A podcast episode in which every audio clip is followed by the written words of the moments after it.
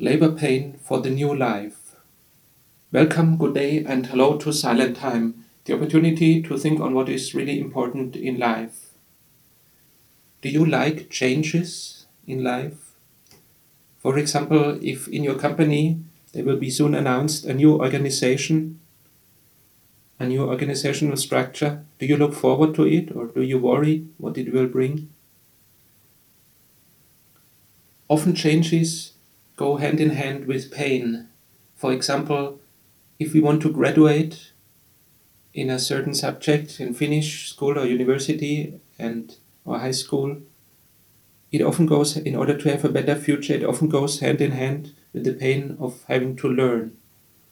Or of course, if a woman gives a birth to a child, it goes hand in hand with a lot of pain, but it is the only way to give the new life.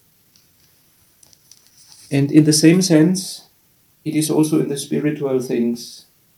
In order to let the faith grow, in order to have the new life, the new self, no longer the old human being of sinful nature and of self righteousness, but rather a new life of being justified by the grace of God, that also might go through the pain, similar like a birth pain, to let the new person in yourself be born, to be reborn. It might go hand in hand with being persecuted or th- threatened, being threatened, even being threatened to death. And there might be other disadvantages, there might be other pains and sufferings, but it is like an exercise that helps us to focus on the Lord and to bear the pain and to withstand all the obstacles and hurdles. In John 16, verse 20, Jesus explains to the disciples, I'm telling you the truth. You will cry and weep, but the world will be glad. You will be sad, but your sadness will turn into gladness. When a woman is, give, is about to give birth, she is sad because her hour of suffering has come. But when the baby is born, she forgets her suffering because she is happy that a baby has been born into the world. That is how it is with you now.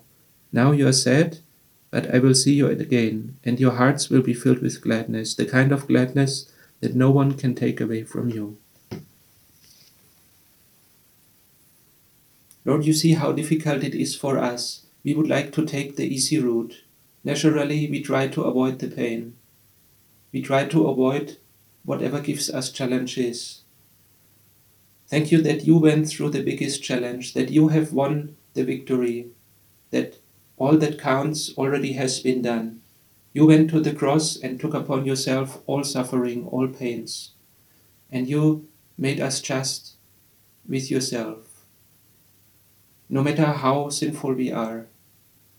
Thank you for all that you do, and help us and guide us through all good and difficult times. We pray that you give birth in us to our new self, that you make us reborn and let us grasp the faith. Let us understand what counts.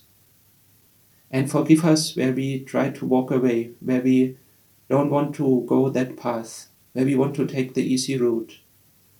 Thank you for your love and for your mercy, and that you have done all that we need. you have done all that we need to be reborn, to live justified, no more in the old self, no more in sin and self righteousness, but ju- rather justified by your grace. Thank you for your mercy, and we pray that you guide us towards your eternal kingdom, where we live in the new being forever and praise your holy name forever. Amen.